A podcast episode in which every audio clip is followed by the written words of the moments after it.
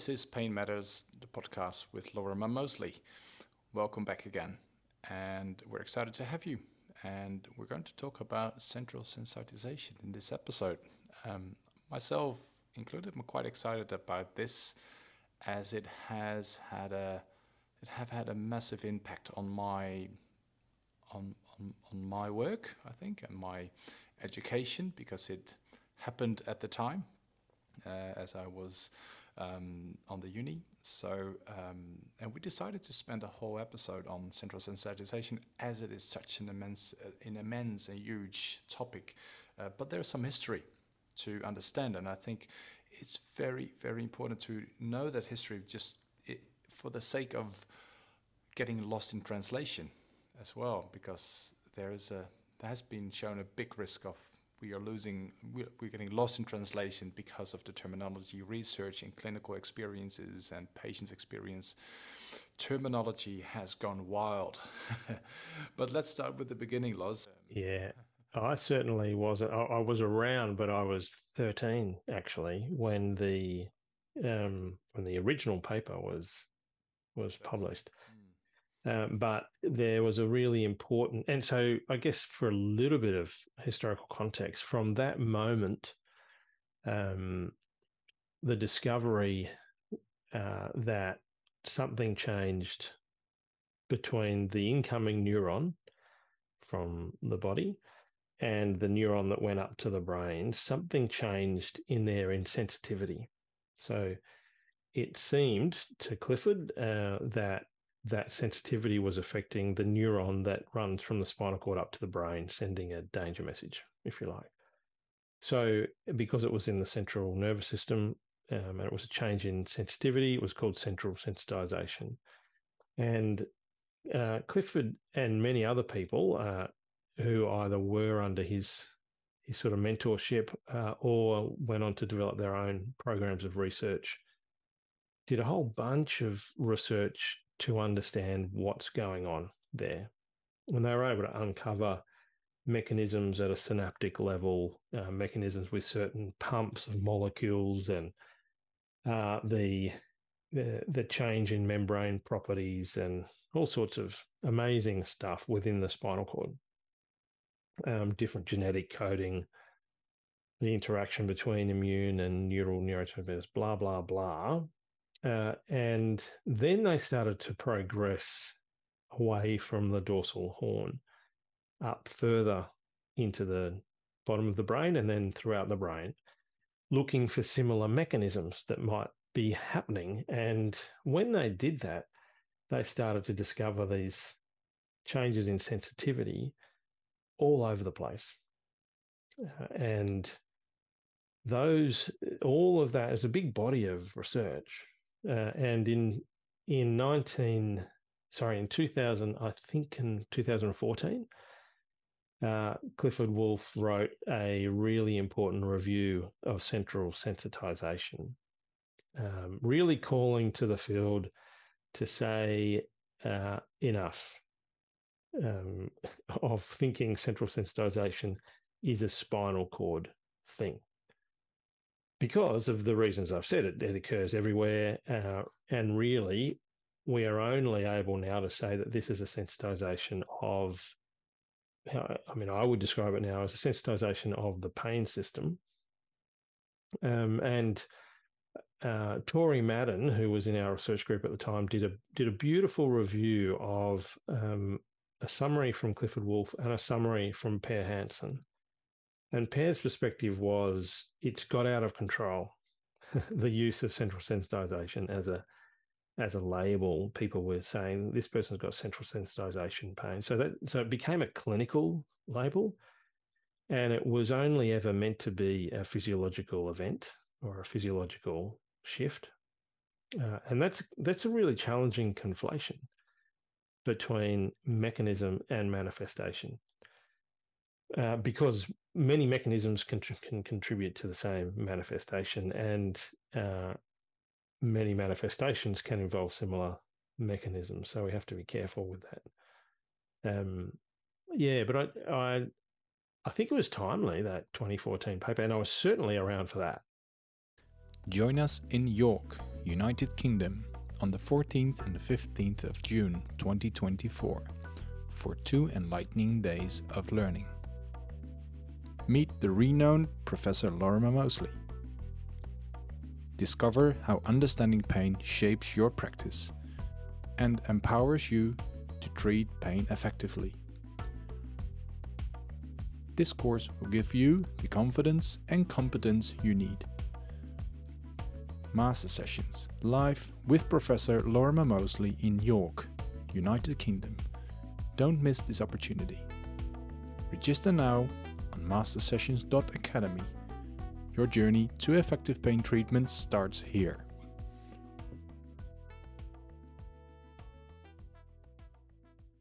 How did that impact your work? So, would you say how that has impacted research, pain research in general? You reckon is that?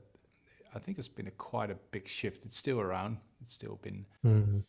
Lots of going on around central sensitization. And what do we mean about it today? What What's the definition? I think that's very important because I, am still a bit confused myself as well. Yeah, I think. Uh, well, the I guess the halfway house was to say, as Per Hansson said, in his important review in 2014, he said, well, let's preserve central sensitization as the shift in response profile of the neurons in the spinal cord. And Clifford Woolf's counter argument to that was how how can we do that because we have it, in humans we have no way of assessing that we actually do not have a method of assessing the sensitivity of the the ascending neuron. There are people in the in the brain imaging world who have been trying it for at least 20 years to image the spinal cord. And the spinal cord is very challenging to image because it's very hard to stop it moving.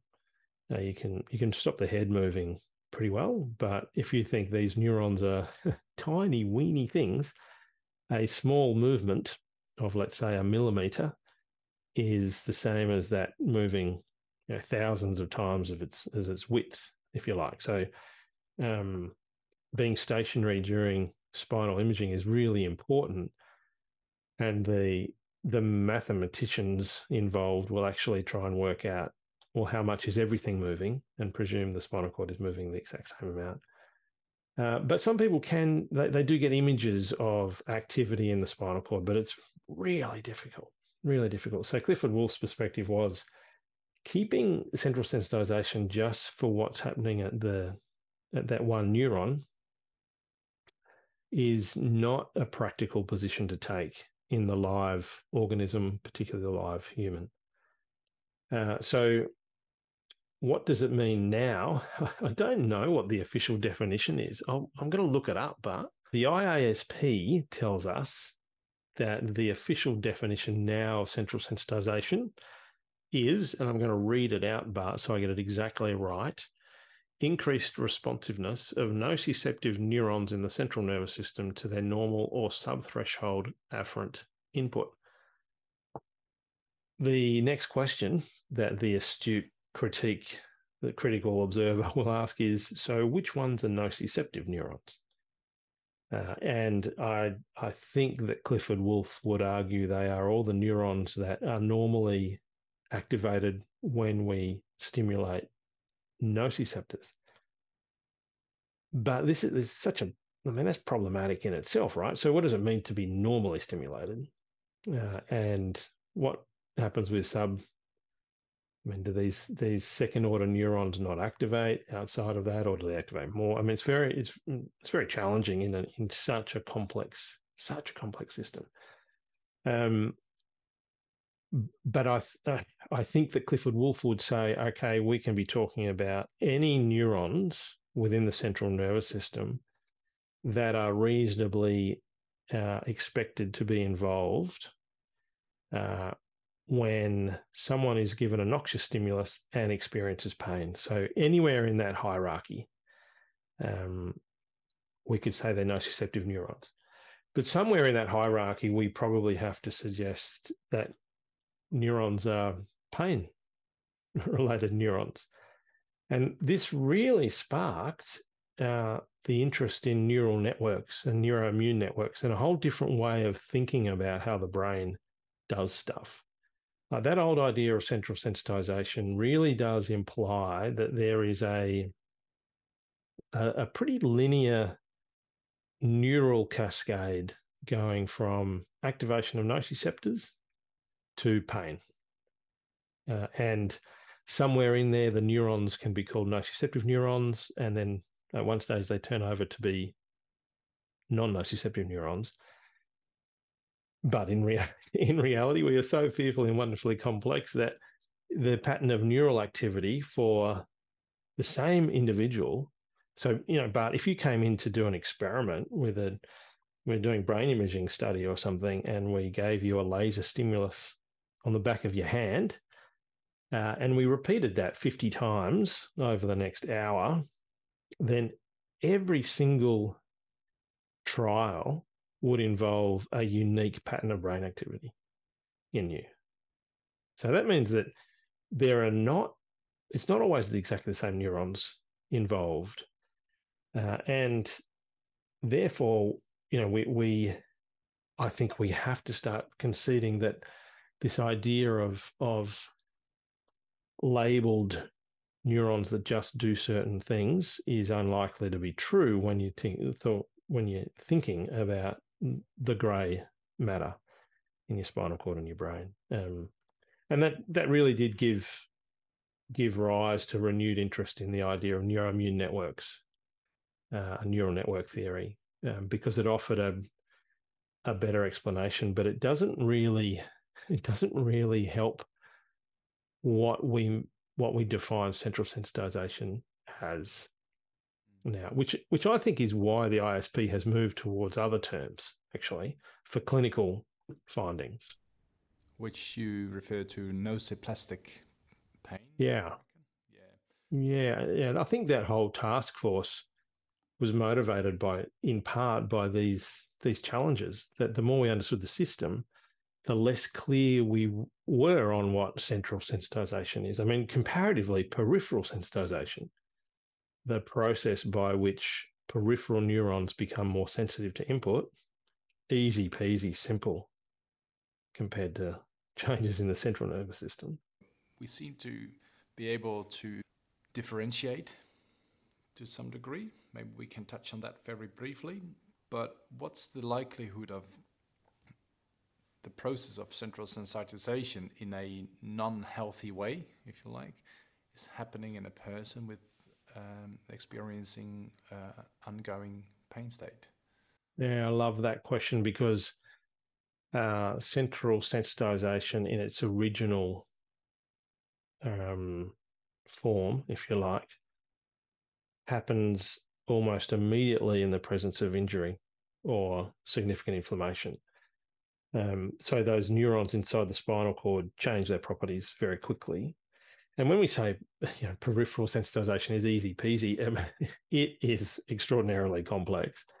Um, but the the the effect is confined to a smaller number of neurons, and they're they're much easier to investigate because they're in the tissues of the body. Um, so, and you know, the effect of peripheral sensitization is allodynia, which is things that don't normally hurt now hurt, and hyperalgesia, which means things that normally hurt now hurt more at the area of insult or inflammation. So that's peripheral sensitization. Central sensitization in all its forms and in what we're now probably now conceptualize it as will result in uh, allodynia, things that didn't hurt now hurt across a larger area of the body, possibly at a mirror site, uh, spreading in a non-anatomical fashion, these sorts of things, uh, and in in response to a wider array of stimulus uh, types, if you like. Um, and the same with hyperalgesia. So things that were painful are now more painful, but those those things might spread beyond mechanical loading of the tissue. Uh, and those two clinical manifestations have been described as primary hyperalgesia and primary allodynia. So that's attributed to peripheral sensitization. And this sort of conversation is helpful because it reminds us that allodynia, hyperalgesia, these are clinical uh, observations. Um, central sensitization and peripheral sensitization are mechanistic descriptors of how we think those other clinical things might be mediated. So you could say that secondary hyperalgesia, secondary allodynia uh, is mediated by central sensitization as long as we consider central sensitization involves upregulation across the central neuroimmune systems. Gets a bit tricky. It's getting tricky there for sure. And from a mechanistic approach, so even if it's the central sensitization is a part of, at least in part, activity and processing in the spinal cord, but is it solely central sensitization in the broader sense as it's been described by the IASP right now? Is that what we think is causing an ongoing pain state? I, I think, I, I think we always say it's only part of the story, because every time we've said it's the whole story, some discovery proves it's only part of the story, and I think that's fair enough now. Um, and I wonder if if our next conversation should focus in on this idea of nociplastic pain, because I think that's the the next sensible step in the in the historical development of understanding pain and how how persisting pain works. But someone with a persistent pain state, I think it's it's very likely that they will have changes within their central nervous and immune systems that make it more uh, more sensitive to input, whatever that input happens to be, and it might be quite individually specific. Uh, although there'd probably be consistent things across individuals. Uh, it's quite possible that people with persistent pain also have peripheral sensitization, and they will have that if there is ongoing nociceptor activation, because nociceptors can cause peripheral sensitization. That's peptidergic inflammation. And they might have that because of an ongoing inflammation, you know, inflammation of the tissues. Um, and uh, I don't, I don't think there'd be any chronic pain states. I, I don't know how you would have a persistent pain state without a change in the response profile of neural networks inside your grey matter.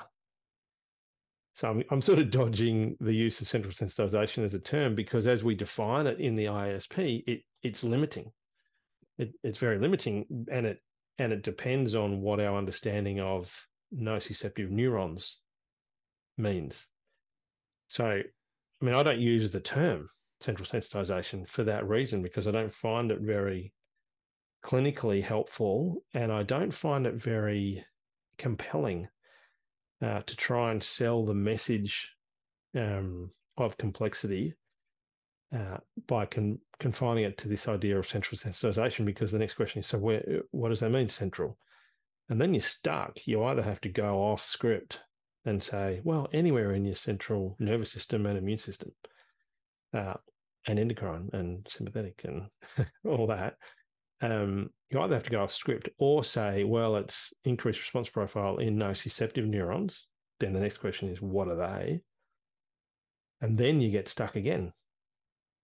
So, you know, I avoid it. I'd much rather talk about pain system hypersensitivity. I'm intrigued by these new findings. So, if there's one or two findings, recent findings that, that have, let's say, in the era after the central sensitization uh, and the broad understanding that we have today. So, what is the what rocks is what rocks the researchers' world today um, in, in in the neurophysiology of this thing we call pain? Well, um, I don't know if this necessarily rocks my world, but um, some of the I know this does rock my world, and it's in the neurophysiology space, but it's it's the things that rock my world probably point to the complexity of the system and the challenge that we will always face trying to find the molecule or the technique or the stimulation paradigm.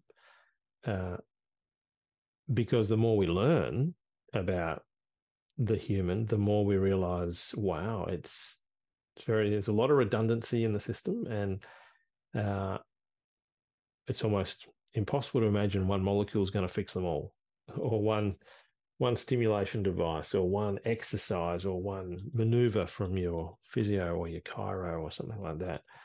Um, but an example of that would be work that Ted Price published um, a, a, couple of years ago, maybe three years ago now, uh, looking at the dorsal root ganglion.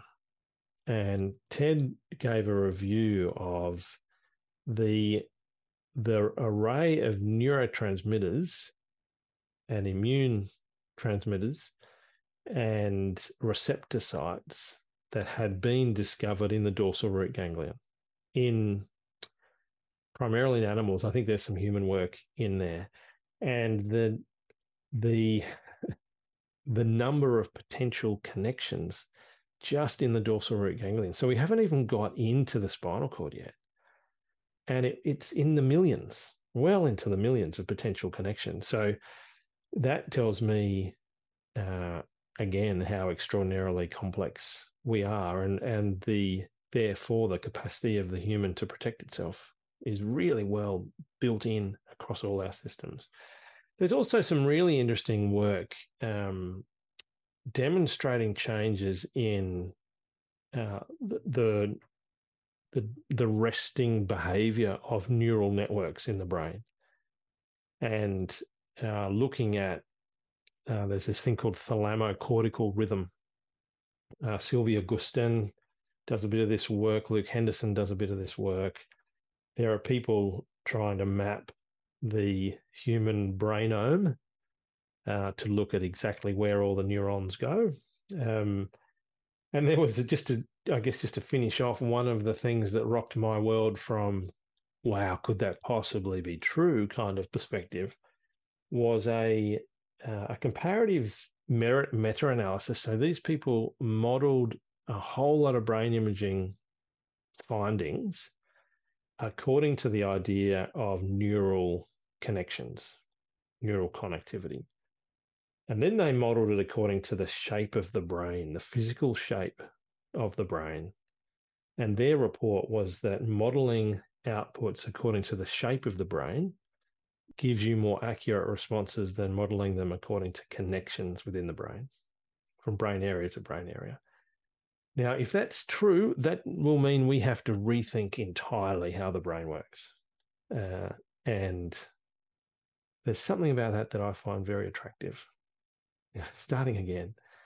Um, so there's some of the things that rocks this neuroscientist world. There probably are a few more. We may touch on those um, if, if if we feel like they're relevant and um, or if you have questions uh, as a listener. So please um, please contact us. Um, our email address, mail at mastersessions.academy is on the bottom of the uh, the notes.